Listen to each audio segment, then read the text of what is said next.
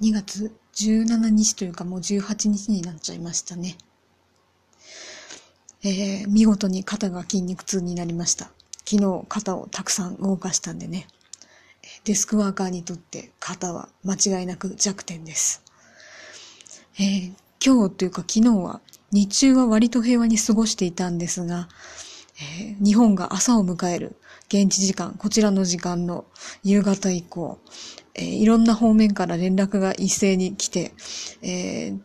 脳内がドッタンバッタン大騒ぎという感じで、つい先ほどまで、え、それらを一個一個片付けておりました。